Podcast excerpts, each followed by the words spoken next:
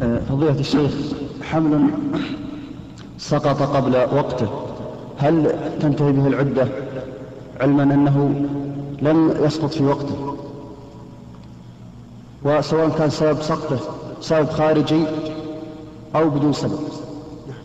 يقول العلماء السقط إذا كان قد تبين فيه خلق الإنسان فإنه, فإنه تنتهي به العدة. ويكون الدم فيه دم نفاس دم نفاس. وأما إذا لم يتبين فيه خلق الإنسان فلا عبرة به. لا تنقضي به العدة وليس الدم الذي حصل على المرأة دم نفاس. ولو تعمدت المرأة سقطه لا يحل لها أن تتعمد إسقاطه بعد أن تبين فيه خلق الإنسان.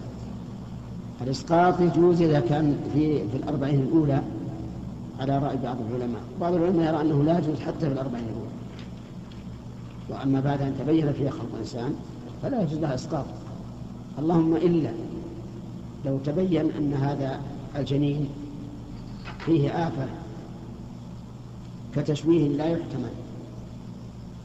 ورأى الأطباء أن ينزل فلا بأس.